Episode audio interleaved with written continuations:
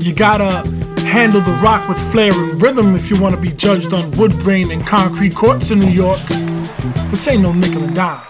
It's dribbling dimes where scoring never looked this good. I guarantee it. But was your reputation built from the playground up? Or did you call next and they took that ish? Or cause you weren't as fast as police and ambulance sirens? Or as loud as Mr. Softee Ice Cream? No.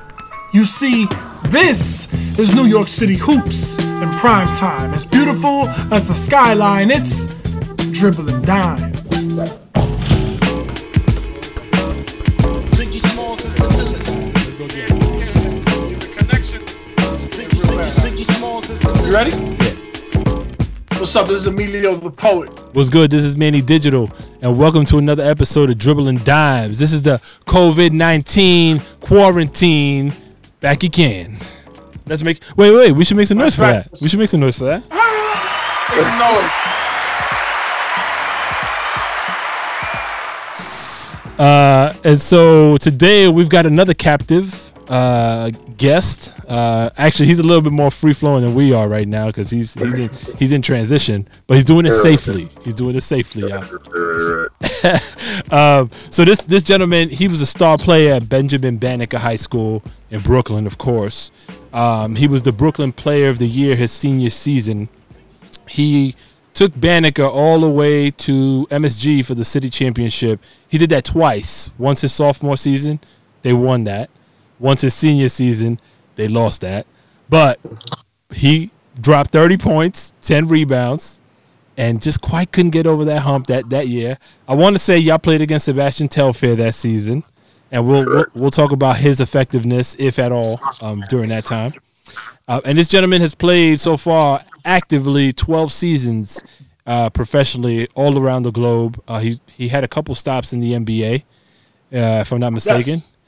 And uh, with us today is El Panameño, Gary Forbes. Good, good, good, good. Thanks for having me. I appreciate it. Thanks for having me. So Hey, because of the the way, I'm- coronavirus, we, we haven't really been able to pay our applause people, so they kind of come in and out on, on like some, some bullshit. So I apologize. That's, that's, that's, that's cool. That's cool. and I'm mad that I'm mad you still not in the league, man. You should still be here. You got I a lot of know, youth. man. I know, man. I, But I'm mad as shit. uh, you know, it's all it's all for a good reason. I know. I got I got like a huge my my end story is gonna be bigger than my uh you know than uh, than than what's the current right now. Yo. That's your- Hold on, we- I love to hear that, man. You're like, you know what it is? Me, I'm a, I'm, I'm an NBA fan. My brother is as well, and I watch a lot. And I've seen you play, and just the times I saw you play, I thought you had a lot of potential. Not saying you don't have any more, and, you know. I'm just Appreciate saying, as far as as far as a player, I thought you belonged to the league. That's all I'm trying to say. Nah, Brother, Gary, Gary, you Well, old, you old as shit, Gary. You old as shit. You shouldn't. I know, man. I'm, I've been doing it for a long time, man. That's my. That's that's my. I'm. A, I'm a. I'm kind of annoying, man. I think that's why I'm still playing right now because uh, universe is like, man, this guy doesn't give up, man. So you know. That's So up. God bless you. God bless you. Keep at it. the the way I look at that, um, and and by no means am I comparing myself to you or people like you that have reached you know the levels of basketball that you have, but uh, my wife, you know, I'm I'm always like aching, and every time I play, like my ankles are shot. I can't play again for like four or five days, right? Um, Right. and I tell my wife, I was like, yo, she's like, yo, you need to stop. My mother, oh my god, your knees, blah blah. I'm like, yo. Even God forbid, if I end up in a wheelchair, I'm still playing basketball. Right, right, right, So, like, you, man. Like, it's a as- habit, as bootleg as my game might be, I'm still gonna do that, right? So like, it's a love, that's a passion. yeah, and so like, I, you know, we take it to somebody like yourself, right? You you said you're getting up there in age. Now, I think you're 34. Is that right?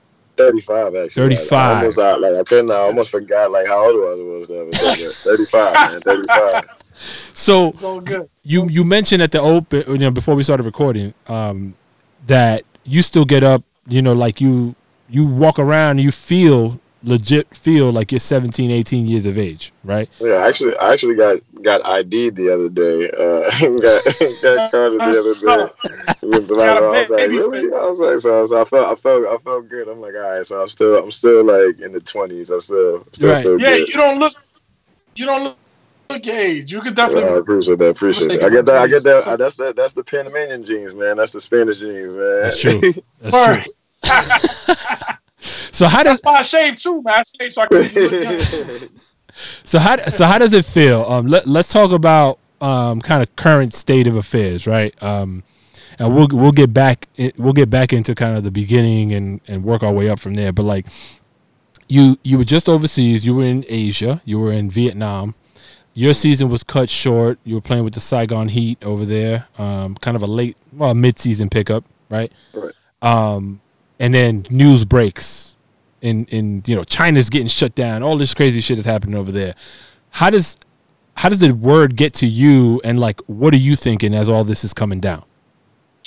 Well, I mean, obviously, like you know, being in a different country, it's um, you know, so like a new transition uh, and just like getting used to. But you know, the benefit for me, I've been able to play overseas, so I've I've kind of you know know the ins and outs of being in been being in Asia. I, I played in China before. I played in the Philippines.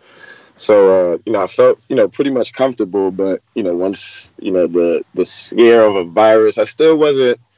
I'm I'm never like a real like panicker when you know pandemics or what they call it now like like happen. Um, I don't know, maybe the naiveness of, of me, like the child, uh, you know, the child of me, but The you know, I didn't seventeen really year take old, the seventeen year old in you. right, right, right, right, right, right. I didn't, I didn't really take it seriously until you know I, I seen that you know the CBA shut down, and that's the you know that's the the biggest league in China, and it was around Chinese New Year, which was about to start, and you know things weren't going as normal as you know as they as they should have. You know, can practice were canceled, and you know stuff like that, and games, and you know teams weren't able to leave you know China or Hong Kong to fly to us for whatever reason it wasn't you know it wasn't uh, you know it wasn't told to us until you know later in the week when you know things were all canceled.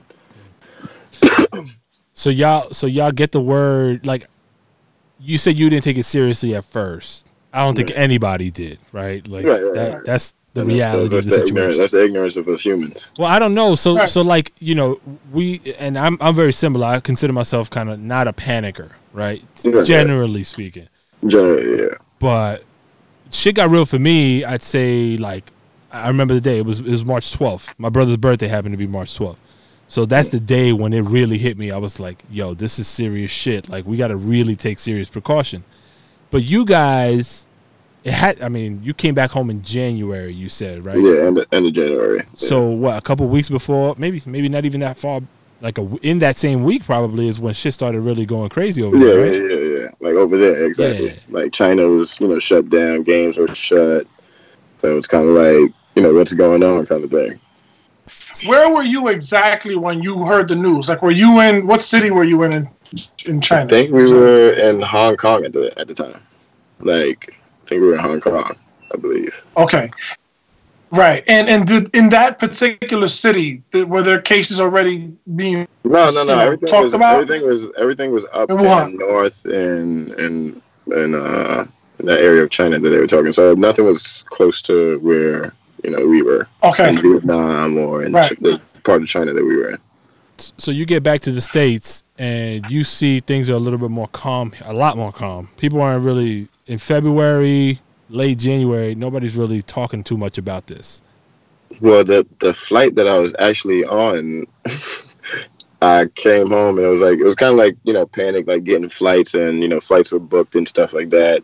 They're getting like last minute flights, and the flight that I was on, I got home to hear that Kobe Bryant died. Oh, And that's so wow. I was in the air the whole time, like that the whole time that happened, and you know I land, Wow. and you know first thing I turn on my phone, I hear I get so many notifications. I'm just like, like nah, nah, nah. It was still still surreal, Right. still surreal to me, like Right. still at this sure. moment.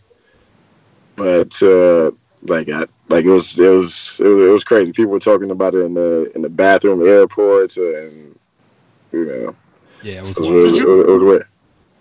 Did you guys ever cross paths, you and Kobe, as far as like you playing him at all? Yeah, yeah, we played uh about I think I played him about five or six times, I think, I believe. That's So just like going back to those pictures and stuff that I, you know, posted, just like you know, like wow, I played against like literally probably I mean, one my idol besides uh, Michael Jordan, but you know, to play against literally The you man. know, top. Yeah, right, right. You know, mom Is back mom. Is there any uh any like memory that you have of your encounter with him, whether on the court, off the court, shit talk, or whatever? I that, uh, remember, I happened? remember, I remember my first time I checked into the game, and I was like, you know, one, it's still a surreal experience. Like, you know, to to get to the NBA, to reach your dreams, it's still, it's, it was still surreal to me to to be there. And we're playing. My first game was my first like we were playing preseason. We were at the Staples Center. And we, you know, I'm checking in the game, and George Karl, the coach at the time, tells me like, you know, you know, Forbesy, which he, he called me, he was like, Forbesy, uh, you know, you you're checking in for Arron Afflalo. So which was, you know, I always either came in at the end of the first, which is something I loved about Denver. Like I was, you know, my times were, you know, I knew when I was coming in, so I was always prepared. But you know, checking into the game and Kobe's literally standing there like at the free throw line. I think we're shooting free throws at the time, and he's standing there has the you know the Jordan you know the Jordan uh, pose with you know holding his shorts Yeah. and you know like he's bent like leaning over, and I go stand next to him. And I'm just like, yo, this is this is fucking Crazy. like this is like so Brian, like I'm like I'm just I, I had like butterflies in my stomach. I'm just like like this has to be like a movie. Like it looks so surreal, and the you know the lights in the Staples Center are all off in the in the in the stands. Yeah. So all the lights are on the court, so it's even like just Oh. brighter. It's just like super dope experience. And I remember the first time like he got the ball in the post. I mean, he knew that I was a rookie, kind of thing like that. And you know, I'm trying to swim around him like trying to get around him, trying to front the post, and he literally holds me off with one arm. Like the dude is fucking so strong, Wow. Uh, You and didn't, like didn't, his footwork was like impeccable. But uh, you know, I had I have really really good defensive games on him just from just watching so much film and just him being my idol. So I just know the pump fake is coming. I know most of those moves are coming just from Right. hours of staying up late at night watching you know the Lakers play. I would have um if I was if I was if it was me in your shoes, I would have Lance Stephenson blew his ear. Word up. Cause that that would have that would have eased my my nervousness. Cause I would have yo I I, thre- I, th- I just threatened him, so now it's survival. Now I gotta go get this dude. That's dope, man. What an experience. You you know for you because um let me say for like you know us being oh, you, here in New York at the time, I heard in the news both Kobe Bryant and the COVID situation, man. You must have been like all over the place. Talk Right, right, right, right. To, to, to how hear you were about- feeling with I mean, I was just one. craziness. that's going on. One, I was just happy. One, I was just happy to kind of be home, uh, just from the situation. And then to hear about the Kobe thing, that took like, it took still like a little bit of a week or two to, to you know, to to get it into your brain. Like, you know, wow, he was in, you know, a helicopter and died with his daughter, like kind of thing. And the other those other, you know, victims that were on the helicopter as well. It's just like that's like surreal. That's like an everyday thing for for them. Like like Right. to travel to travel in a helicopter. Like I remember the first time I heard that Kobe, you know, had a helicopter instead of driving in that LA traffic to games. You know, with you know from the the distance that he lived, it was literally a 15 minute helicopter ride. He would fly, park his helicopter on top of the other building across the street, and he had like cars or something like that, and would you know drive into the Staples Center. So that was like a normal thing for him. So for for that to happen, it's just like like wow. Yes, it's insane, Yeah. man. I guess for me now, I haven't thought about Kobe and maybe you know since this COVID shit got got cracking. Um, but up Right. until then, like he was on my mind all the time, and I mean, I, I wouldn't consider myself the biggest Kobe fan in the world. I respected that man's game, and I just Right. you know I, I understood his place in the in the league and in the game. But I, uh, I just yo, I was just like, you know, completely heartbroken and devastated. Like he was a part of my family. Like that's what it felt like to me for for a while. And now that you're bringing it back, I'm like, shit, yeah, like it's it's coming back now. 'Cause that's real tragic. Yo. Gary, let me ask you a question because we're not we're not too far removed far as age. Mhm. Okay, so my thing is right. I grew up a Kobe hater. I couldn't stand Kobe. I'm gonna tell you. I think I don't know. I, I want. I'm asking you because I want to know if I'm out of my head or if it's just I'm just hating and that the world was just loving him. I just want to know kind of where you were at as a kid. I'm talking about as a child now, right? What when you you first saw Kobe walk onto the NBA floor? Because I thought he was super duper arrogant. I thought he was like an arrogant bastard. Now I'm not Yeah. saying he wasn't good, Right. but I thought that's what I really thought. What Right. did you think first impression of him when you first saw him balling on the court? No, no lie. Like, I mean, obviously, I, I grew up a Michael Jordan like fanatic. Like, that's that was kind of like my era. I've watched Jordan play. I've watched him win championships. so in I think '98, when Kobe's like first All Star game, when I seen him play, I was like, just just the way he played, it was literally like a, a split image of of Michael Jordan. So it was almost like I, I couldn't not watch this guy and and not like him. And just like like you like you mentioned his arrogance, like I was still you know I was in high school at the time, so I kind of acted kind of like that. That's still like that high school Ah, okay. like I'm the man kind of thing. And I remember I had a I had a fro I had a fro in high school too, just for just because of the Kobe fro. So I was I was a Kobe fan as well. I was a Kobe fan as well. But I I understood why people I understood why people didn't like him. He did shoot a lot. He did shoot a lot, Yeah. but so did I. So like You never saw a basket you didn't want to beat up, right? yeah. So so That's let's what, I mean, that's honest. That's dope. Um, so let's take it back, right? Um, there was a point in your life where basketball became your addiction, I would say, right? Um, can you remember when that was? Four years old. Wow. That's Four years old. My father, he used to. My father worked at the Panama Canal. I remember we were in Panama at the time before I came to the country, and he built. Like my father's like a super handy man. Like he literally can build anything, literally anything. And he built us. He was like a welder too, and he built us literally a, ba- a basketball hoop of like a full regulation, the same size of a park, Wow. same same backboard. Like about it was all wood, but it had like a metal rim, like it had a steel rim, like everything with a net, everything. So we always had that in the house This was again. This was this was in Panama. in Panama Yeah. for at four years old.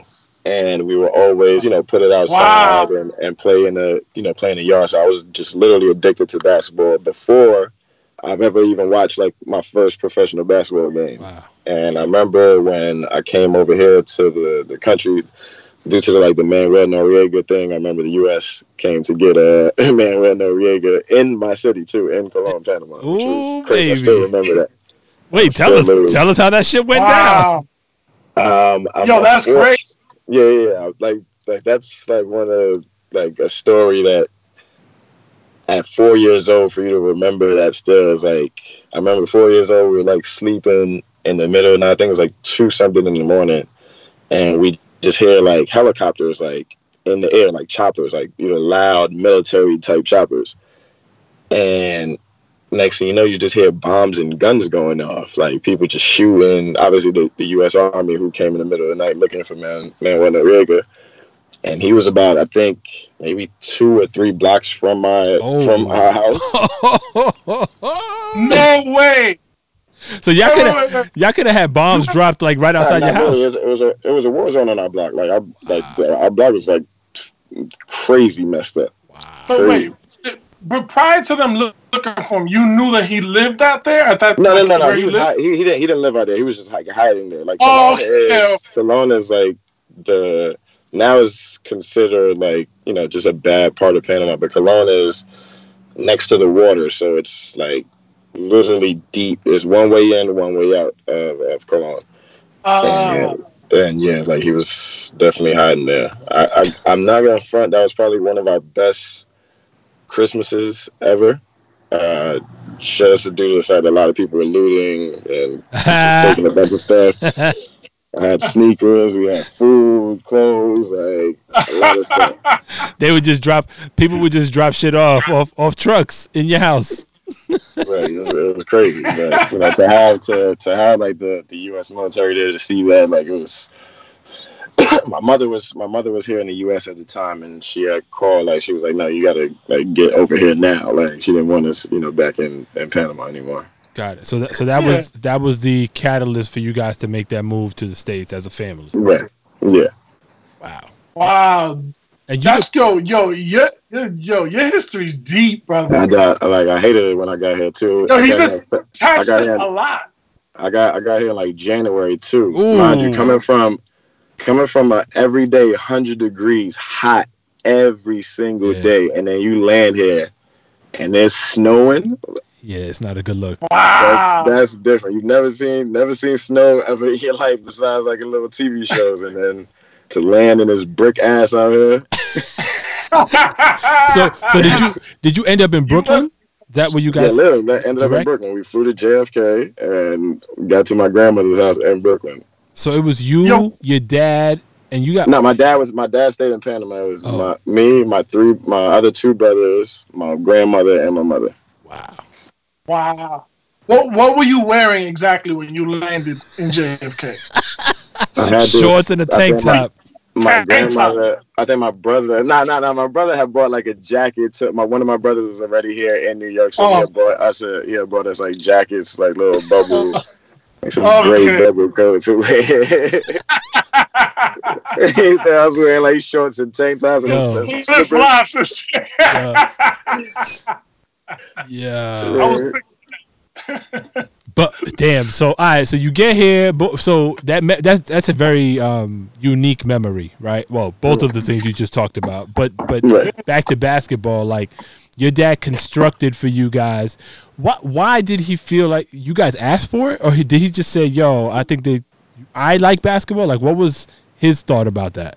I mean, my father, my father was like a, like an athlete. Like he played. I mean, you know those like street guys. Like he played basketball, and I guess it was something just to Pass the time. keep, you know, pass the time. I mean, my brothers were older than me, but I was just like into everything. I was always just outside playing with. I always wanted to play basketball, and either it was either soccer or basketball. I was super nice at, at, at football. I was super nice, dumb nice. Oh really?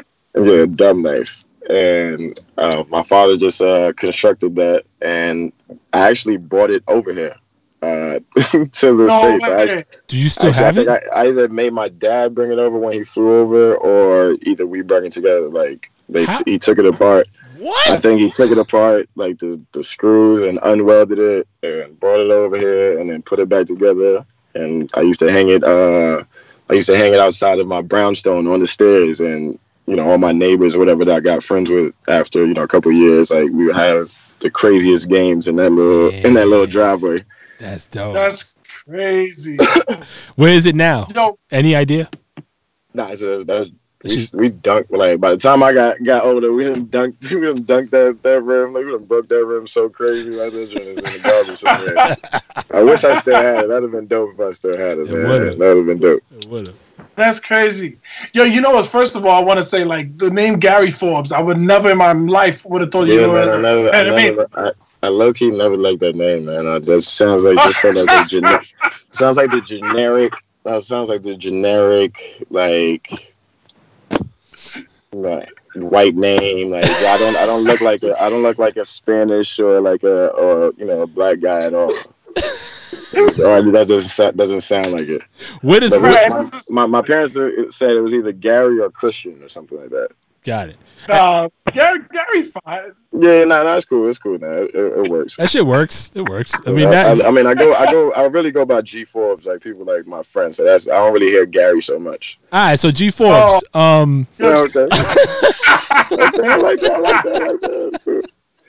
So you get you get to the states, right? Um. And you you know you matriculate into you know school or whatever. How quickly are you back into into basketball? Um. After you made the transition to the states. Um, I think I was on my fourth grade. Well, I was on the, the elementary school team in fourth grade, so I played fourth, fifth, and sixth grade. I was only fourth grader I played, you know, up. So I was always taller than everybody. So you know, I didn't. I always played like the four, the power forward almost until I think I think I got into junior high school, or like I mean, I always I always played like a four three. So, but until junior high school when I became like a shooting guard kind of thing.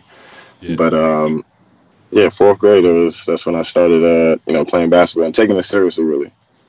Did you end up playing at IS eight and all them spots? Yeah, yeah, I played, I played, I played everywhere, man. I played uh, basketball was my thing, man. Like, literally, if I wasn't playing basketball, like that was it. So it was basketball, or nothing.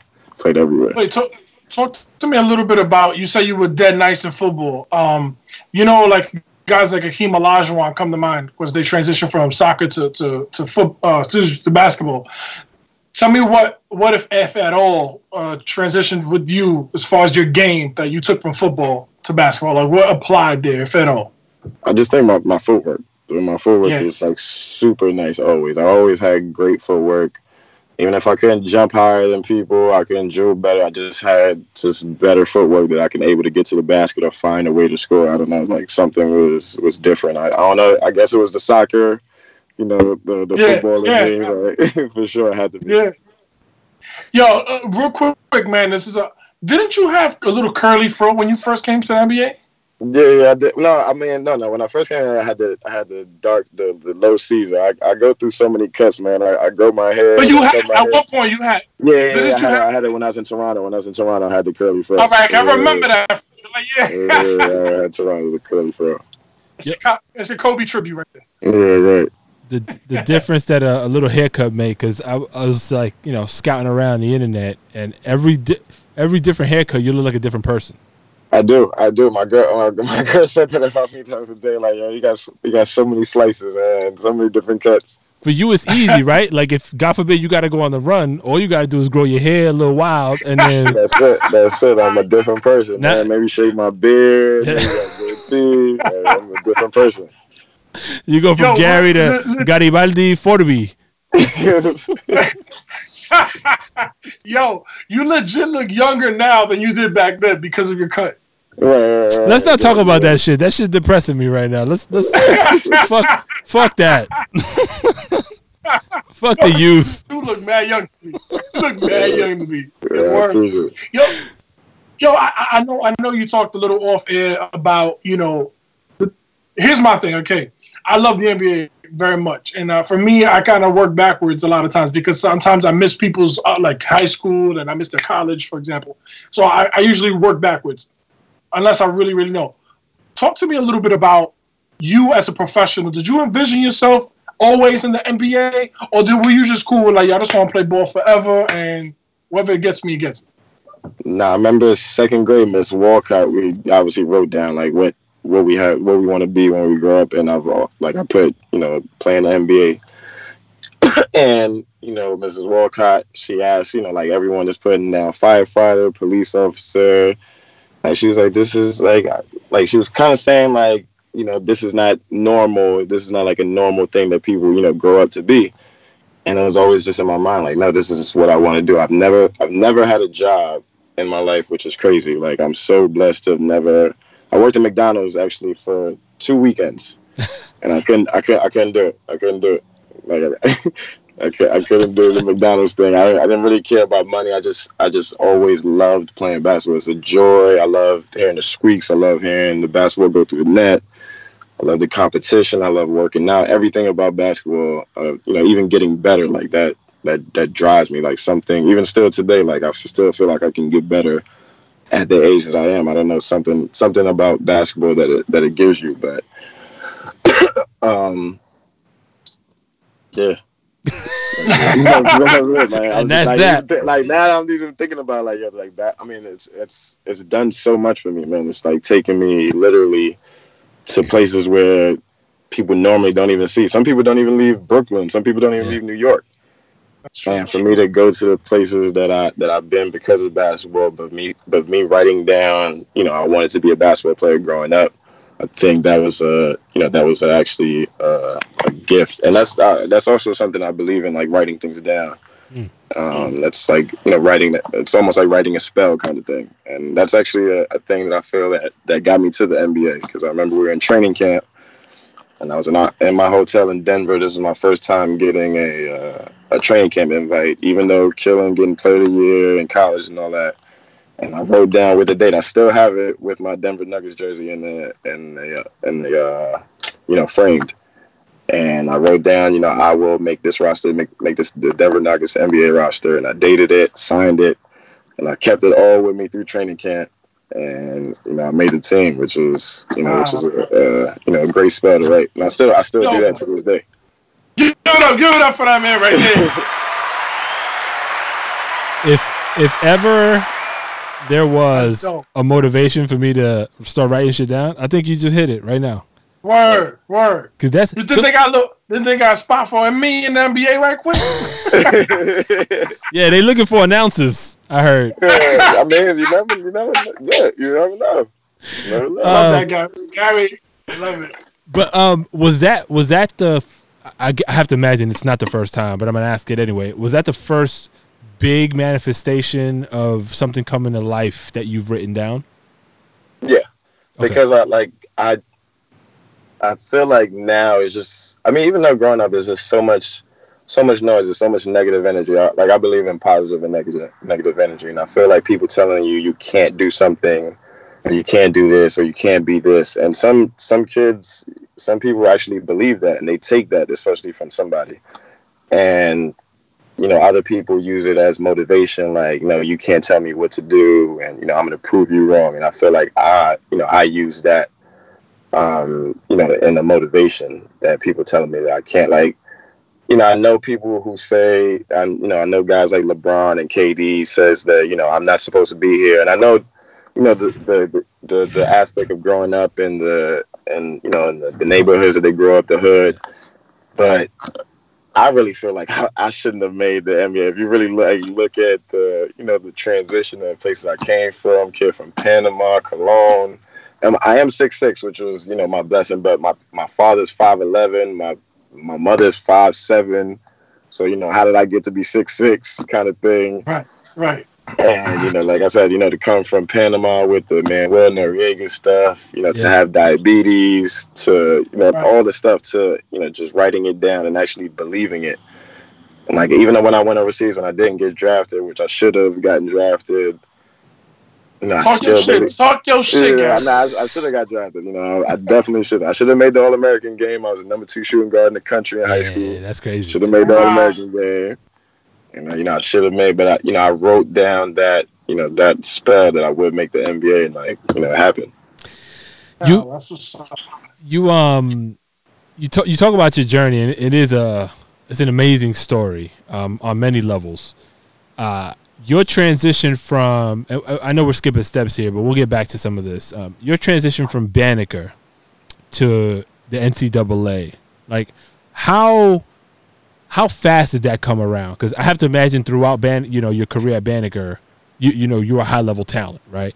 Um, but you were also playing at the PSAL, which in the context of New York basketball is one A compared to like the Catholic high school, you know, league, Right. right? So more attention is paid to the Catholic high school league when recruiting happens and that kind of thing. And I feel like PSAL because it's so big, uh, and there's so many good players, it's hard to start picking folks to go D1, mid major, and above. You ended up at Virginia. Right, ACC. How does yeah? How does that happen? Um, de- it definitely wasn't because of Banneker. Even though we had success, you know, we were, you know, always in the top five in the city. Like I said, we won our sophomore year, went to the states, lost our senior year. But I think it was due to my AU team playing with Riverside. Because if I'd if I'd have played at a Catholic school, I probably would have made the All American game. Right. But it was probably, you know, due to playing, even though the numbers I was putting up, I probably averaged like 30 something in high school. But, you know, still didn't matter because, like you said, they look at the PSL as a, As a step Yeah. down. Right, right, right, right, Yeah. right. But um, you know, it was definitely due to you know the, the summer that I had in, in Riverside, you know, playing with Riverside Church, and you know, I had a couple of scholarship offers. You know, I know I'm not supposed, you know, I know I'm not supposed to feel that you know change decisions or you know everything happens for a reason, but if I could have done it over again, I would have went to Georgia Tech because they went to the, the, the national championship game that year. I was sick, sick, sick. I, I probably, I, I probably would have played and probably would have got myself a, a national championship ring. I'd have been, I'd have been one and done. Wow. That's But you know what? I mean, I, I understand that. And looking back in retrospect, my thing about it is like, how did you feel as far as when you went to Virginia? How you felt like your team would do as you entered Virginia? Did you feel like you were? Did you have high expectations? Did you guys think you guys think you were gonna make it far? Like, or did you think like, ah, who knows? Let's let's, let's see how it goes. I'm I'm I'm so well. People like I, I guess I don't think normally. Like I always just think the best. Like I think I got there. Yeah, we're gonna win the national championship. Like every everywhere I go, like like what am I supposed to think? Am I supposed to think, yo, we're gonna lose? Like I've I've never gone into I've never gone into a situation feeling like, oh, I'm gonna lose. Like I understand things happen, but no, we're gonna win the national championship or we're gonna win the NBA championship. Like every single, you know, I, I always feel we're gonna win. I don't know. I I respect that. I do respect that. And I love your optimism. I'm uh, from your team. Like you, an idea of what your team, the makeup of your team Right, was, right, right, with you in there and the rest of your team. How do you feel like the talent pool was, like in comparison to other teams at the time? That's where I'm at with it. You know what I mean? No, we were we were really good, man. We had also at Virginia, we had Derrick Byars, who also transferred to uh, Vanderbilt, and he also got Player of the Year at Vanderbilt, which is SEC. I transferred to UMass, got Player of the Year in the A10. So you got two Player of the Year caliber players, along with Right. you know Sean Singletary, J.R. Reynolds, uh, you know Elton Brown. So we had a really great team. You know, could have been a coach. Uh, you know, could have been our style of play but um, you know we definitely underachieved i think for our talent Hmm. I, I want to bring it back for a second. Um, you mentioned we we talked a little bit about you know writing things down and having that kind of be uh, a spell, if you will, right? Um, I I agree with that. I think that is a, a practice most people should should take on. However, I think that's not the end all be all, right? Meaning, just because you wrote it down, don't Right. expect the shit to just fall on your lap. right right right And I right, think right. a lot of people get get that kind of confused, right? They'll that's use just part of it that's just a small part of it Right, right. That's that's you kind of putting your mind to it and getting the universe to kind of align around what you want. But at the same time, you got universe don't give a fuck. Like the universe is like, yo, oh, you want that? Oh, you better go bust your ass and go get it, right? Right. Um, and I, I- just want to drive that point home because I know based on what you've talked about and just where you are in your in your career, I know you put in the work, right? I know that um, you you probably been through things to come out of the other side like with the talent that you have that a lot of people don't know because you we only see the after effect right? Like we don't we don't really see the hard work you put in. So like to that same in that same vein like can you take us back to like what may, maybe was a, a, a really rough stretch or a really rough period as far as you having to work extremely hard to have that success shine through later in life? I think i've had two. Uh, my first one, not more than two but my first one um, I, I think I was in high school i was i was really I, I knew i was really good but um, i was playing for brooklyn bridge at the time which was an aau team Oh no, I'm, I'm sorry, not Brooklyn Bridge. Were playing for Juice All Stars at the time, which was uh, you know basically Sebastian's team. You know, Sebastian Telfair, all the Lincoln guys, a couple of guys from Brooklyn, and like I wasn't getting the the playing time that I, I felt that I that I deserved. Like, and I know we were in practice one day, and you know I challenged one of the guys to a one on one who was ranked in the city higher than me. And I was just like, yo, there's no way this guy's like better than me, man. Like he was ranked like way. I don't think I was ranked in the city at the time, but he was ranked in the city, and I'm just like, yo, this guy's not better than me. We're on the same team, but you know we played one on one, and the coach at the time, the the Juice All Star coach was like watching, and you know I beat him one on one, and they made me pay to go to five star. Like I was the only one of the players that paid to go to five. Like I paid partial to go to five star. And the coach from Riverside was at the uh, at the five star uh, you know at the five star camp, and you know told me to transfer over. And I think from you know that moment of you know I felt you know disrespected. Like you know I put in this hard work. I know I'm better than this guy. I just don't get the you know the opportunity, the chance to. I think that that changed just my level. And then once we played them, and I had the unbelievable game at IS 8. I remember you, you mentioned IS 8. yeah We played them at IS 8, and I don't know if you rem- if you know that IS 8 has this saying on the back of the, your jerseys: "Don't bring your name, bring your game." yeah Mm. That came from the Juice. I mean, from Riverside beating Juice All Star when Sebastian came in there. Don't bring your name, bring your game. So that's where that saying come from. We beat them, and it was like a, a huge game, and you know that just changed my whole perspective. Like, you know, of of me playing basketball. Like, you know, I know I'm really really good. I just got to you know just keep working at it, and you know, not only that, I remember uh, you just mentioned the the hard work and writing it down, but you also really have to believe because you're gonna get tested. You're gonna get tested with you know negativity or, or things to really test to see if you really do want it Yeah. like because some people say that you know they want something but they don't really actually mean it they may want the you know the you know to be you know in the big mansion but you know they don't want to really do the work to actually get there Yeah. so it's a Right. you know it's it's it's uh, it's a mixture of things that that come on with manifesting your, your dreams Uh, I love that, and thank you for sharing that. That's a lot of wisdom that I definitely am going to invoke. I have a quick question though. You have diabetes, right? And I want to know first and foremost when you were diagnosed. Was it a child, like you were born into it? And what was your mindset with this, with diabetes? Like, did it alter anything, or was it just like, okay, this is what it is, and I'm just to adjust, and that's it? Right, I'm like I was I was kind of ignorant as much people I feel like everyone is to diabetes. Um, like my father has it, my grandfather passed away from it, and I used to see my father, you know, do the injections, you know, every every day. But I never, and you know, I never really asked too much about it. You know, I just felt like it was normal. Like it, it, didn't, it didn't really change anything about him. He still worked out. He still ate the same foods. But you know, my father's a real, you know, health expert. Like he takes great care of himself. But um, the first time that I got it, I remember I was in Virginia and I was 190 pounds at the time. I was super skinny, like Flacco Flacco. Right. Then, then uh, you know, they had these Gatorade shakes, which you know had a lot of sugars in them that you know that help you be, they help you get bigger. And after my freshman year, I was like 228. Damn. So like I. Yeah, I'm like, I was like super, like super. But my father always, you know, scolded me about it, and you know, told me that those has, you know, a lot of sugar, you know, diabetes runs in your family. But I, I never, you know, I'm so active. I'm an athlete. You know, I didn't really like pay attention to it. and we went away for the summer, and uh, during like summer break, and I lost 20 pounds in one week. Like I was literally like Wow. urinating every day. So like the first day, like I checked, I checked the scale. Like I'm, I feel like kind of light. So like the first day, I'm like 222. I was like, bro, I was literally 228 two days ago. Like there's no way you lose six pounds that fast. Then the next day comes, I'm like 214. Then the, the day when I called the doctors at Virginia, I was like 207.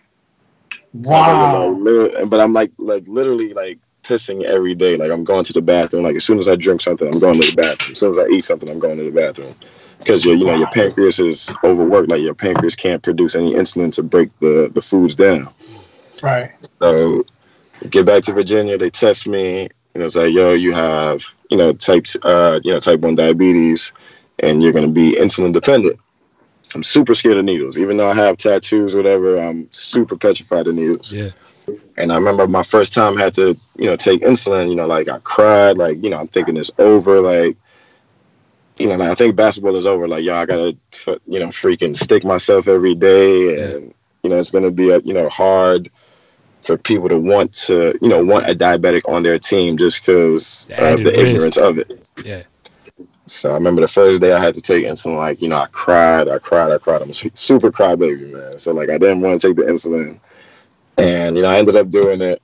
And, you know, it was all like like you said, it was something that I, I figured that that would end my career. Because, you know, no one's I've never heard of anyone in the NBA with diabetes. Never really heard of any basketball player with diabetes. Yeah. So that's that's not a normal thing to to, to hear.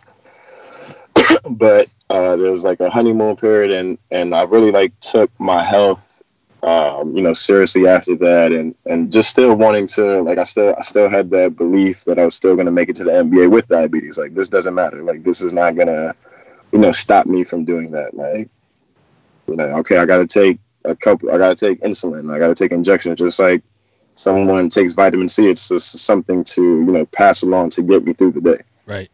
Mm. And, and did you ever Yo, feel bro. like? I'm sorry to cut you off. Did you ever feel No, like go you ahead. had to? I mean, because Virginia was the one, the doctors at Virginia were the ones who diagnosed you, right? Right. Um, you you're probably thinking, all right, like you said, like this is the end of the road, pretty much. Like it might pull your scholarship down. Like Right, right, right, right. it's over, right? How how Then did I'm by that my, then I'm by myself too. Like I'm by myself Right. at Virginia, no family. right? So like, how did that not happen? Because uh, you know you mentioned you don't hear about basketball players with diabetes. I have to imagine there are, and there are probably plenty. I don't. I couldn't tell you who they are, right? Like, did you got, start to look at that and kind of really see what the landscape looked like, or, or were you just like, you know, full panic mode, like, yo, this is this is over? Nah, like a little a part like partial part of me was in panic mode. Like I like I didn't know what was gonna happen. But you know, I had my brother who was kind of close. My brother lived in Baltimore at the time, which is like a two three hour drive from Virginia.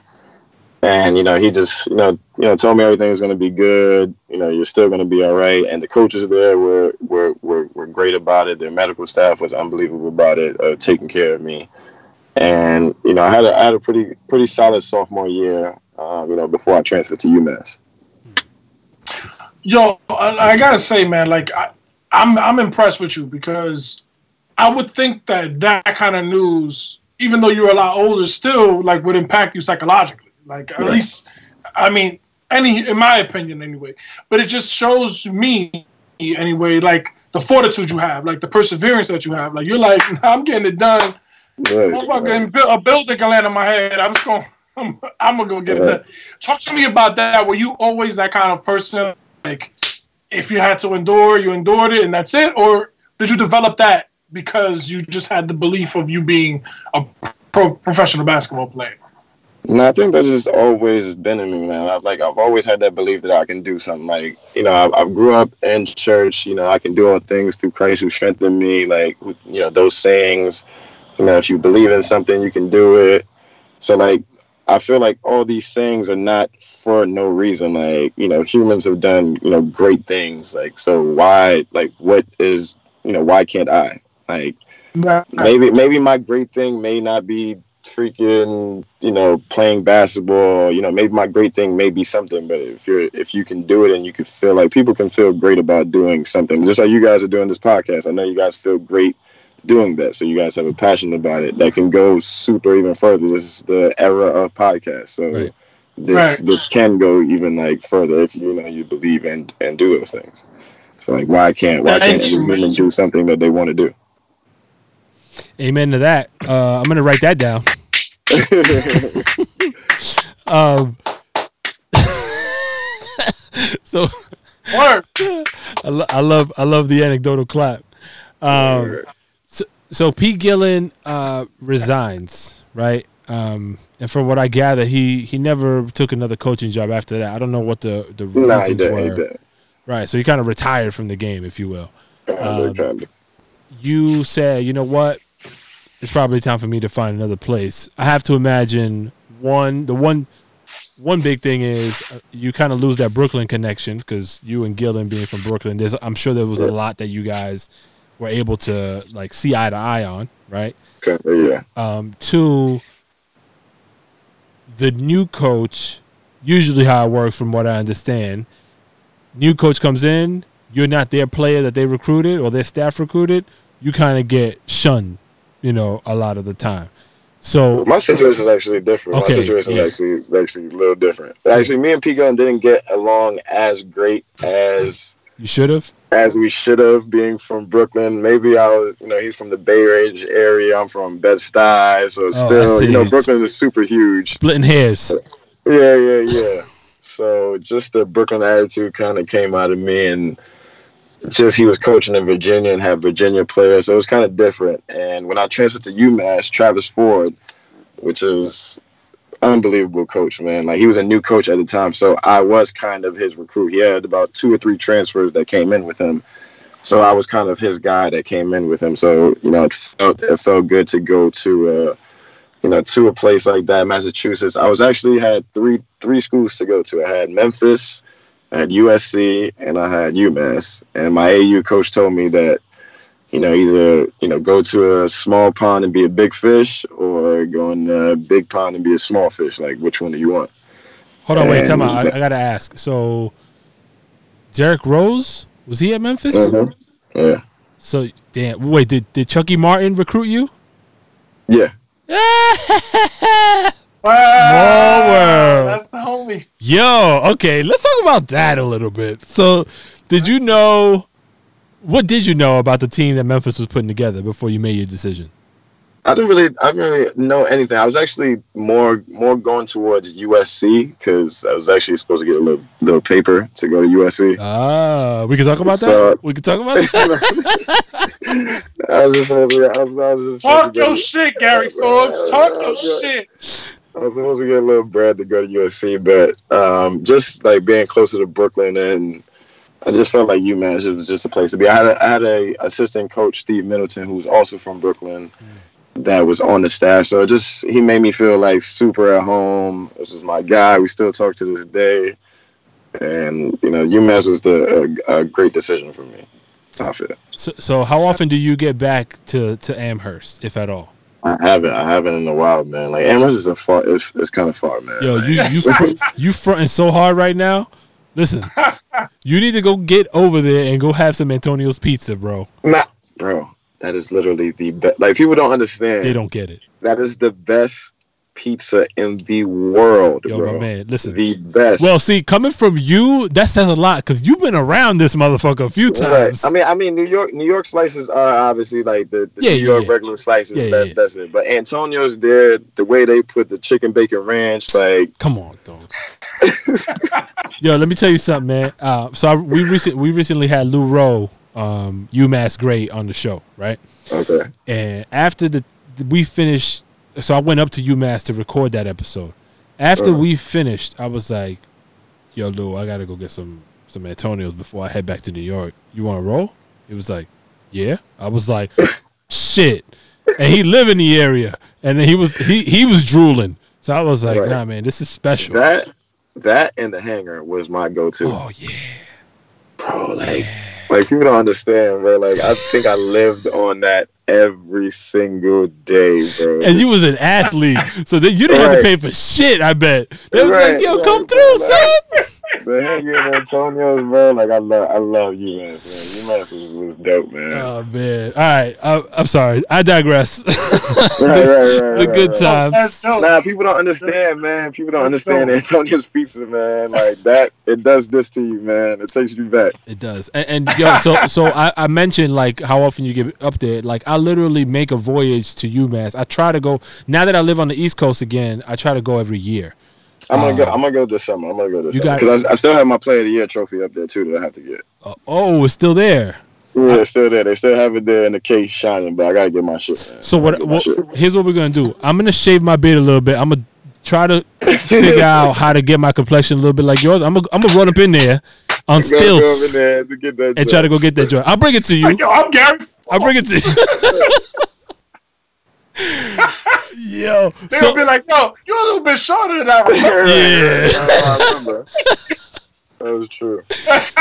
so so let's let's get into the UMass chapter of the story here um, in a little more detail. So um, you kind of fast forwarded a little bit. You you won Player of the Year in the A10. Um, you you decided UMass because it was closer to home. You got some advice from folks. You already you know you knew one of the assistant coaches. Like it, it was a little bit more comfortable. Right. Um, you get there. What's your first impression of being a basketball player for the University of Massachusetts? No, it was super different, man. Coming from the ACC, nothing like, like go against UMass. I love UMass now. I had to It's a whole different way- conference. Different right. conference. whole different conference, and I get there, and I'm just like, yo, this looks totally different than the ACC. Like Virginia is a beautiful, one of the most beautiful campuses in Yeah. the country, like, top five probably in in the world. And then they go to Amherst, Massachusetts. It's just like a step down.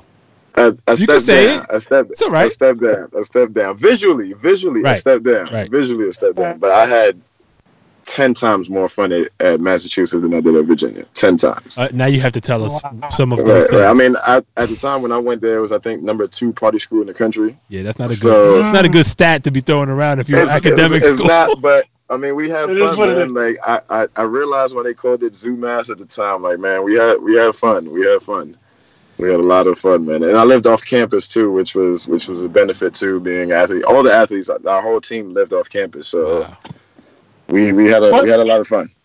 But you got gotta figure that that's part of the allure of college, right? I mean, like, yo, you a baller in college. That's fun. Gotta come with that, man. There's gotta be some perks. So Nah, the fact that actually- you are, man, our, our coach, man, You know what I'm saying? ass, man. No? Like we, we we worked hard, man. We used to get up at we used to get up at fucking five in the morning, man, and Yes. the in the Oh. snow, like five in the morning, have practice from five to seven, then individuals from like nine to ten, then go to class, then have another practice at like four thirty. And then if you really want to be good, you want to go back in the gym late at night to get extra shots. And like, and Mhm. don't forget, you still got school. Then don't forget, you still got to eat. Right. And then don't forget, you're still in college. You want to have a social life. So like that, Yes. that all entail like of being an athlete is not is not as peachy as people make it. Like obviously the benefits from it are great, but the guys who you know who really work, like they do have to do a lot, man. It is a lot to to to bear on the college athlete, and the fact that you know some of them are getting you know the, the you know I know the you know people do want to get these players played, and I feel like they should because you know the NCAA makes billions, Dis- billions, billions. disgusting amount of money. yo, it's, it's funny. I was just about to ask you about this because I feel like what you just described is work to me. Right. You know, you're going in at four to five to six, seven, eight. You're working. You know what I mean? It's you, and it's because it's taking time away, or potentially taking the time away from school, let's say, or or social life, or whatever. Like you're pulling in jobs, you know, and hours. Tell me about. Did you have a conflict back then about the idea that you're so much hours, or you feel like, all right, this is the way to get to the NBA? And then also, do you feel now, or you already mentioned it, like the idea of like college students should be getting paid. I mean, I mean, looking back at it, hindsight now, I do think you know that yeah, like we were like doing a lot, but I mean, it was like it was actually like I didn't I didn't look at it as like work.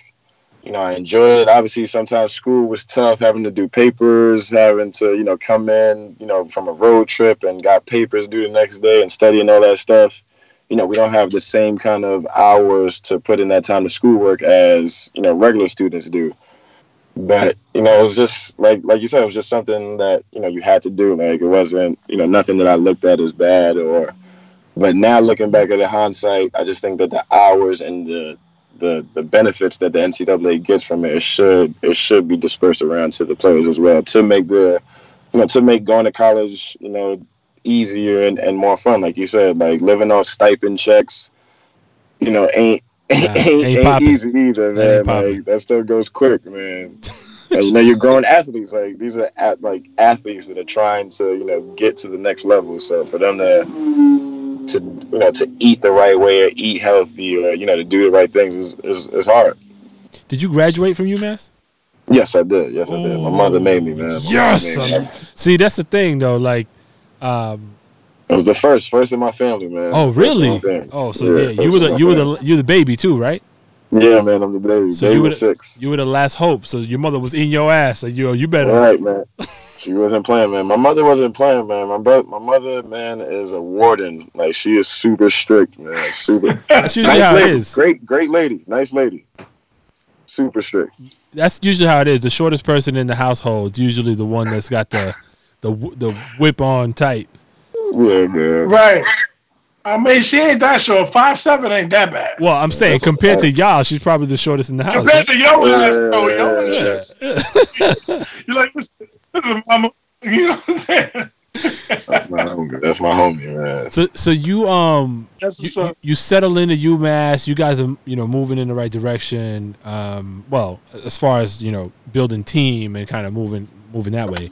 Um, when what was it your senior season that you won player of the? Yeah. Okay. Senior season. All right, so so what was the build up to that? Like, what what were the things that happened, like almost perfectly for you to achieve that? Um, like I went to I went to like I think a camp that summer. It was like a like a like not an NBA camp, but like one of the top uh top camps. It was like a Reebok camp where they invited counselors, different college players, top college players from all around the country, and just like I had a great great uh you know showing there at camp, and I came back to school going into senior season with just like a, a different chip on my shoulder. One, this is my last year. this is my team now. The the year before, one of my you know one of my good friends, Stefan Lasme, he won Player of the Year. Um, the you year played, before, so you played behind him, I think, right? Or you yeah, shared a lot yeah, of minutes with. Okay. No, I mean we're we're like we're starting. He was a four man. I was a three. Okay, And okay. Uh, like we had a really good team. We underachieved too at UMass, man. Like now looking back at it, we had a great team. And um, you know, I just remember going into that senior year, like like I just my my my goal, my eyes were selfishly on the NBA, but I knew together, like yo, we have to win in order for us to get this. Like whatever we have to do to get there, for also to get me there, you know, Right. was was what we had to do. That's dope. Yeah. Were you ever um intimidated by? Because you know this is the reason why I lose certain players in college. There's so many players, right? So many Yeah, thousands yeah, and that's thousands a of players. lot. Do were you ever intimidated by the idea of like, you know, there's so many players, so many like so much going on, so much greatness around you that you could kind of get lost in the shuffle, or was it just your your belief so strong in you that it didn't matter what was going around, you were still gonna make it?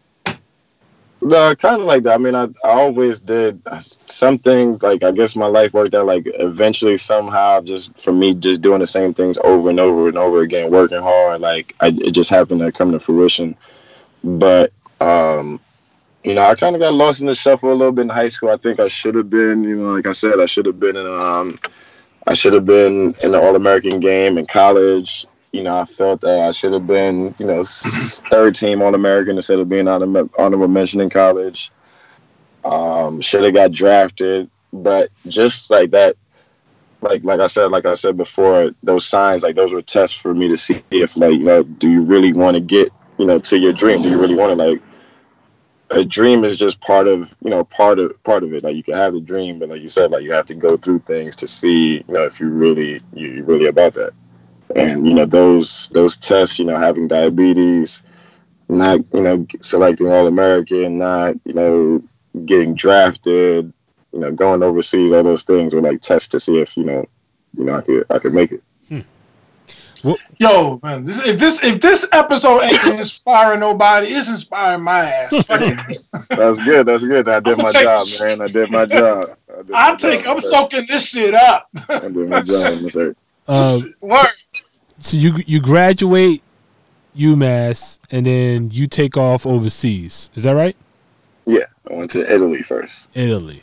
So you you you're, what's your expectation when you finish that season? Right? Are you expecting? All right, I'm I'm gonna get picked up in the draft. I, like what what was going through your mind? What were your agents telling you, or your Uh, agent? I had a guarantee. I had a guarantee at 25 to Houston. I had a guarantee at 28, I think it was at the time, to Memphis, and I had a guarantee at 43 to Charlotte. Which the GM of Charlotte told me like, "There's no way you're gonna be here," because you know, like I said, I went to these pre-draft camps.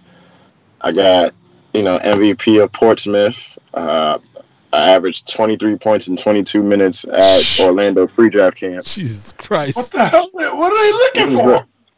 This guy doesn't. you know, like, he's did all the things, he don't dribble. Like, yeah, I'm good. He don't dribble. He's just shooting. Just Right. bam, bam, bam, so the thing that the thing that kind of like fucked everything up was you know I wasn't really vocal about diabetes during you know high school. I mean during college, so no one knew that I had diabetes. No one knew I was playing with diabetes. Besides maybe the local people in Massachusetts, those papers and things like that, but it wasn't anything broadcasted. And you know my tests, uh, you know my blood test came in, and it you know it showed up on you know these guys who were trying to invest millions of dollars, you know, in a, in a product in Oh. a sense. Yeah. You know, I, I get it. Hindsight, looking back, you know, you're not gonna take a you know a, an investment like that. But Adam Morrison had just played, you know, the year before I got drafted number three. But remember, Adam Morrison was very vocal about. You seen him sticking himself on the bench, you know, with, and. But I, that wasn't my diabetes. Like I didn't have to do that. I was more. Mine was in like a little bit not not better control. Not not better control. I'm sorry about that. Not better Okay. control, but um, you know, it was just you know a little bit different and less in your lot of people face type understand. of type of diabetes. Like the treatment for it, it wasn't as Yeah, like I mean, it was just like different. Like people don't understand. Like diabetes is is different, man. Like I can wake up today and literally do the same thing that I did yesterday, and my sugars will be just just different. It just depends on moods and things that you do and things like that.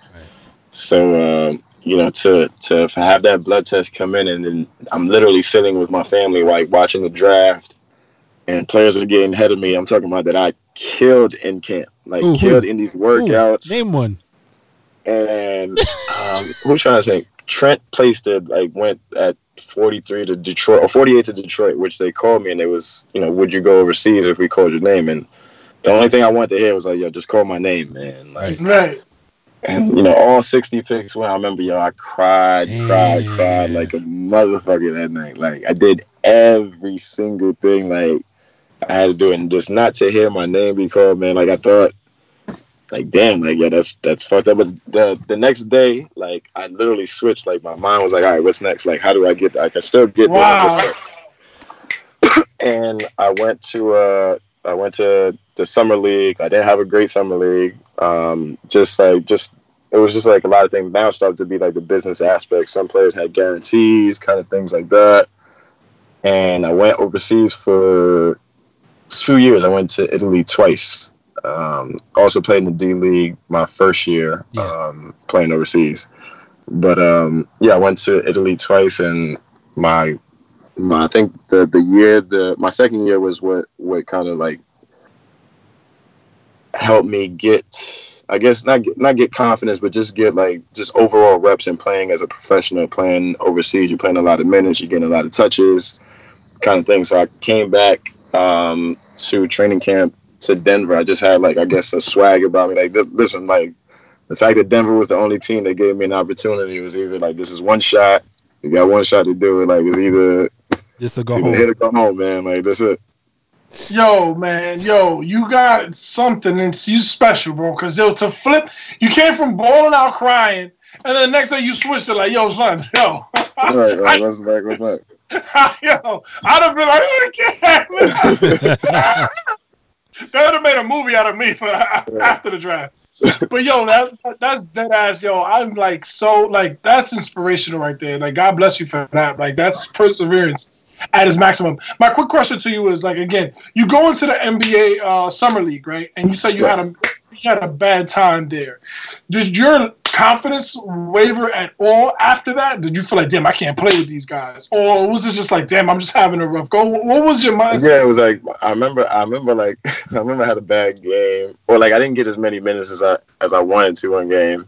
Like man, I like that's one thing about me. I'm a super crybaby, man. I remember I was on the phone with my sister in law, and like I went outside, like the went outside the gym, and I was on the phone, and like we're talking. I'm just like complaining. I'm like, yo, just like, yo, this is fucked up. Like I literally was just like, how did it just like, how did the the situation just change? I was just at the top, at the peak and then to you know to hit a valley like that was just like real tough for me emotionally but you know my family has always been like you know just pick yourself up you know what's next you know super positive never like you know never really stuck on things like we just always just move on to the to the next thing. Like that's what that's what you got to do. Days move on hours seconds move on like you just got to move on to the next thing. And i think like going to going to italy and going to these places i think it, it helped me. In, in your career, do do you think do have you experienced That's- reg- regret? Would you consider anything that you've experienced a regretful experience? Um, nah, man, because like I th- like I said, like in the day of it, like the end story is gonna be like super greater than what like this stuff like going on is. Like like, like my end my end story is gonna be way bigger than this present moment. Like everything that's that's happening, everything that's you know culminating together. I feel like it's supposed to happen for that. You, your Yeah. your segue game is amazing. So we should just we should just stay right there. Um, so so given you know your your current season got cut short, um, you're now you know like the rest of us, kind of in, in quarantine mode for the most part. What what does Yeah, he ain't quarantined at all. He's looking like he chilling in the car. I You chilling right now. sure- You I look should too drive Back to the Chicago hours are getting dark. what what does what does the foreseeable future look like? I'm sorry, I don't know if you heard me. I said, what does the foreseeable future look like for you? Um, for me, actually, uh, and I forgot to mention too, I had uh five or six knee surgeries too as well, which was you know, like a, a major thing. That's actually my. I had a, a scope in college when I was in UMass, which was like a, a little like you know little little knee surgery, and um, after my, I think it was after my year in China that I played. I had a great year in China, and I came home. I always had a a clause in my contract because I always had a. They did an MRI and I had a slight tear in my meniscus, and they always had a clause in my contract like if something happens to your knee, your contract would be null and void. So the year I came back, I, I played in Denver, played in Toronto, um, played in Houston. So the year I came back from China, um, you know, I, I decided to just get a knee surgery to, you know, to, to clean my meniscus just so there wouldn't be no clause in my contract. Like it would just, you know, just be a straight up regular deal. I wouldn't have to make it to a certain date or something like that. And I guess the surgery wasn't a great surgery. Uh, I went to training camp with the Brooklyn Nets. I was literally supposed to make the team. Um, had a that was a year that Paul Pierce and Kevin Garnett and all those guys were there. Literally, I was Wow. maybe one one situation away, and um, you know, I had a, a diabetic episode during training camp Oh, um, which um, was you know the, it was kind of like obviously like a you know a bad thing. Obviously, uh, I feel like obviously it didn't happen. My situation would be different, but I feel like it was supposed to happen due to you know the, the story, the things that I'm doing right now. Um, just to have that like that scary episode to have, uh, you know, diabetic episode happen. You know, when you're literally so close to the, you know, to, to getting back to your, you know, to your to your destiny, to your goal. Actually, let me get out of here. Um. So yeah, that stay was six uh, feet away from anybody. Be careful. right, right, right, right, right. So um, that was a. Oop, my bad. That Apaga el was- carro. uh, I think a, a bad situation that happened. Um, after that, you know, they had to release me. Can you hear me? Yeah, yeah, yeah. Yeah. Okay, yeah. So after that, they had to uh, to release me, Mhm. and um, I think after, after that, I went to where did I go to after the Brooklyn Nets? Uh, I played in Argentina, and I went overseas again. I played in like a couple other places, South America. Had the the knee surgery issue. Um, I actually had no. I'm sorry. I'm wrong. I had two knee surgeries. So I had back-to-back knee surgeries, which the the the recovery for the knee surgery is nine months. So I had to do a whole year of of rehab. Right. So that was that was kind of tough, and people don't understand that being a diabetic. there we go, brighter. Being a diabetic, it's uh, like it's it's tough to it's tough to like heal. Like your your healing process, like your body doesn't heal as fast as it should due to you know you having diabetes. So the nine months was actually a little bit longer for me, just because you know, I couldn't do things right away. And the next summer, I or the next the next fall, I'm I'm training to you know to get ready for you know for basketball season, try to get a job, and I, you know the surgery wasn't a good surgery, so I had to uh, both surgery, which is like a major knee surgery. And that that second surgery, I actually had a staph infection Oh, which is literally like probably like the Coño. worst, the worst pain anybody has ever felt. wow. Um, so yeah, the staph infection was like super tough. Yo, you was being tested. Damn, son. So, so how does that all um kind of create what what's up next for you? Because you mentioned you got a couple things. my bad? Is there any way that we could pause this? Yeah, call pause. right back?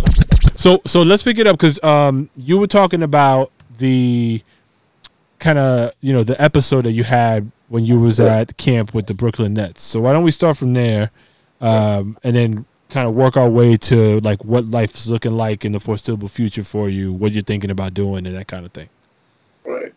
Oh yeah, like my last like close stint with the NBA, I think it was like 2014, was with the Brooklyn Nets, and I was like super close to making the team. Obviously, I'm a veteran player. Guys know me, and um, you know I was playing great, and you know I had during that time, I was just recovering from, um, you know, one of my knee surgeries, my, my first small knee surgery, which was a, you know, a meniscectomy, like just fixing my meniscus. And, you know, I had, like I said, I had a, uh, a diabetic episode during that, uh, during that time. And, you know, even though I was playing great, like, you know, they just couldn't, you know, take a risk like that, you know, for it happening, even though I was never missed a game, never missed a practice, you know, it just happened during, you know, during like after practice or one of those things um, that happened. And um, after that, luckily for me, man, like what's what's crazy is Brooklyn actually took care of me. They paid for my my two surgeries. Um, it came to came to realization they did an MRI because I was on their their D League team, and they were gonna like call me up during the year, like you know just you know just keep me down in their farm team. And it came to I had an MRI that you know I had uh, you know knee issue and I had to get you know knee surgery. And you know the Brooklyn Nets paid for you know that first surgery, which took nine months to uh, recover from. It's a it's a major surgery. It's called OATS, Mm. which basically they graft cartilage from you know another area in your body or another person, and you know implant it in yours. I didn't even So- know you could do that. That's crazy. Yeah, yeah, yeah, yeah. Science is crazy, man. So the first year, you know, I went through the went through the rehab process, and it was just like super tough because you know, being a diabetic, um, you know, it's hard to recover from. You know, one they cut open, you know, cut open your knee and cut nerves and stuff like that. So it's just you know a hard transition to kind of recuperate and regenerate those things back like a normal human being. So it was you know a little bit longer a little bit harder uh, rehab the first time, and the the cartilage didn't actually match or didn't take with my uh, with you know my system, uh, you know my body. So I had to do a second uh, a second um, oat surgery. So they had to do you know regraft the cartilage again from somebody and um, you know implant it again. And the second time, thank God it worked, but before it worked, I had a staph infection like after surgery in the hospital, and staph infection is literally the worst pain I've ever felt in my life. Like literally couldn't sleep, like couldn't really eat, things like that. And you know, I had the staph infection, which set me back like another extra four months because Oh, you know the staph wow. infection is like hard to you know you lose so much muscle, and like I said, being a diabetic, mind you, this is the second time in a row, two years in a row that you know having to do that. So um, it was like a little like two and a half year, almost three year like rehab process. And um, I think my first time playing was in Puerto Rico, and just like everything, everything wasn't like super normal then. Like you know, just you know, trying to come back from a, a you know knee injury is like super tough, especially being a guard and you know just trying to move the same and and like like I said, just trying to get back there. And I still, what's crazy is I still had that mindset like, all right, man, I'm just gonna recover from this knee injury and get back to the NBA. Like Yeah. you know, they're gonna love the story kind of thing, but. You know, it didn't work out that way, but you know, um, you know, it's, it's all good. Is it, That's wait, true. you, you say it like like there's a finality to it as far as your dreams of going to the NBA. Is that how you feel right now?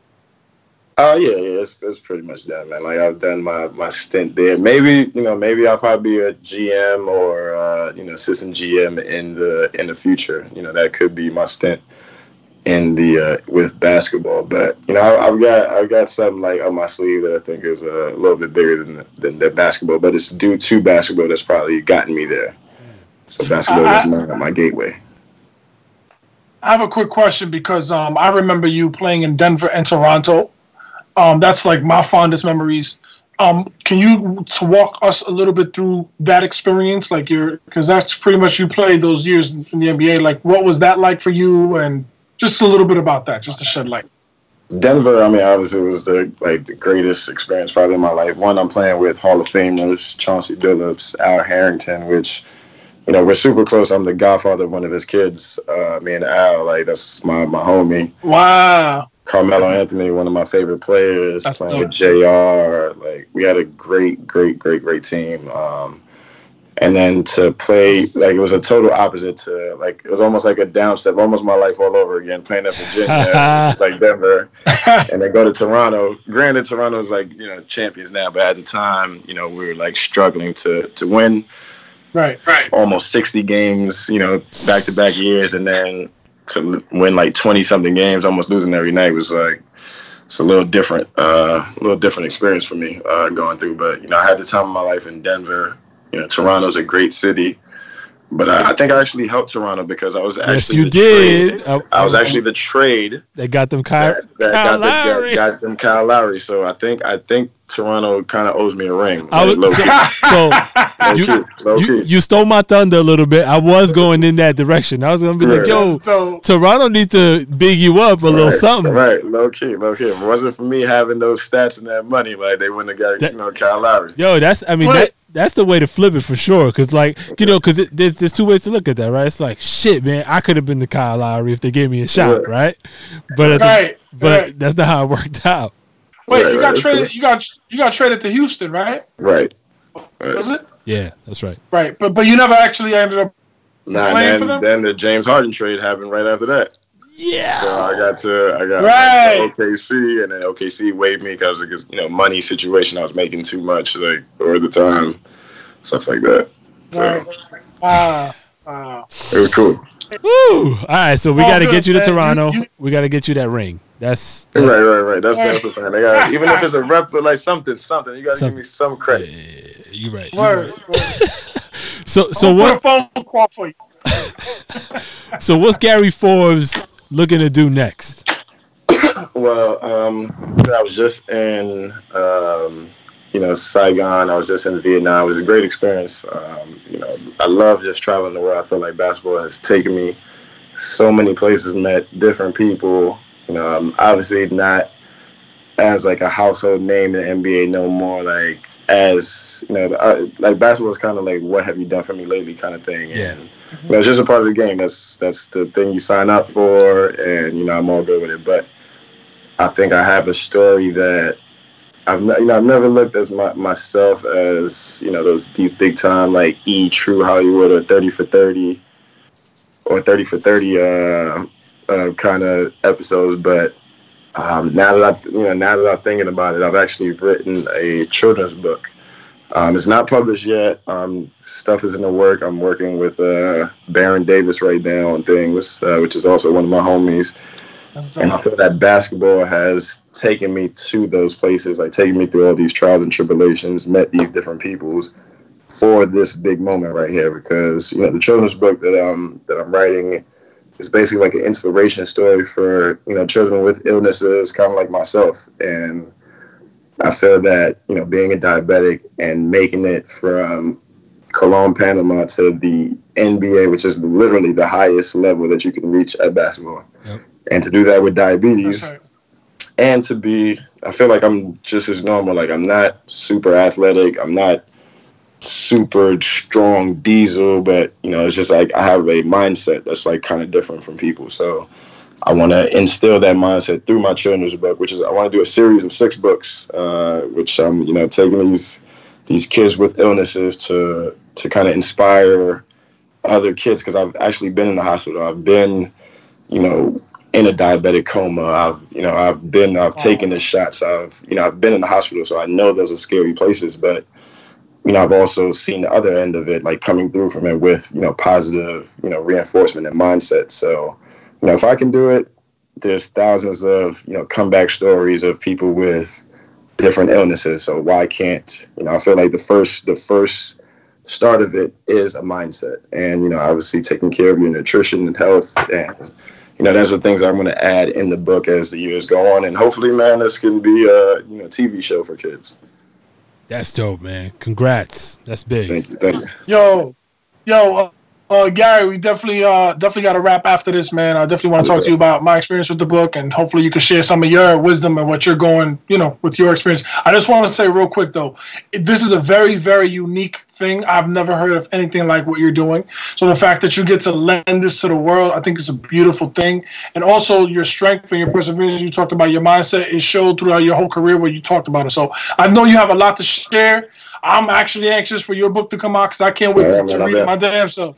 I've been working on that for like almost it's going on well actually i, I started the idea the, the idea started with socks because i'm a i have a sock fetish i love you know colorful socks and Design word. so you know, I remember I was in the hospital one year. You know those like rubbery socks that they give you, those hospital socks. Yeah. You know, just- like I always felt like, you know, like there needs to be like something different, you know, for like you know kids that are in the hospitals and stuff like that.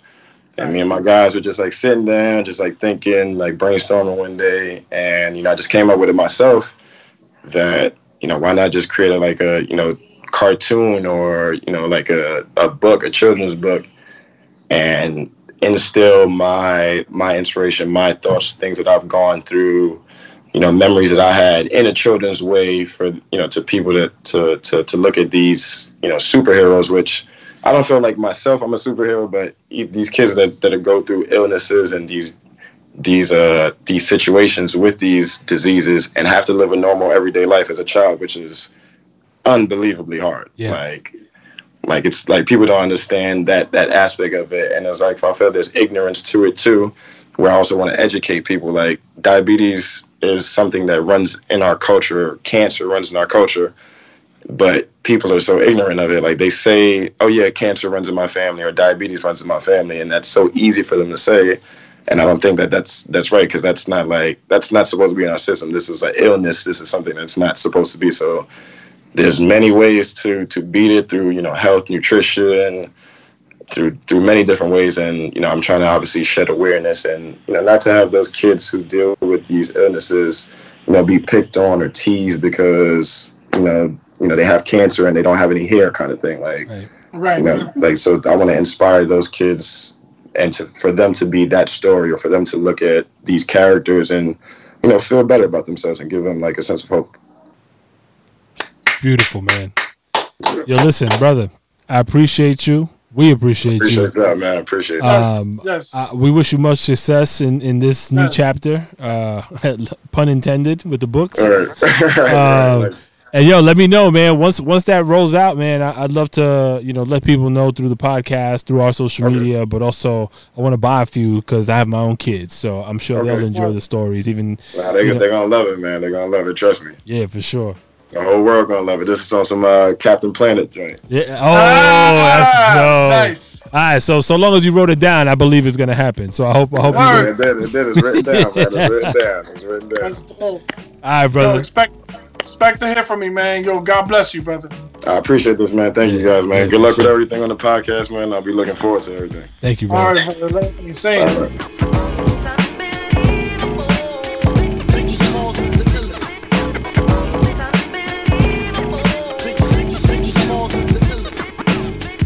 Thank you for listening to this episode of Dribbling Dimes. If you like what you heard, please leave a review or comment wherever you're listening to us now. Check us out on social media as well. We're live on Twitter, Instagram, and YouTube. On all platforms, you can find us at D R I B B L E N D I M E S.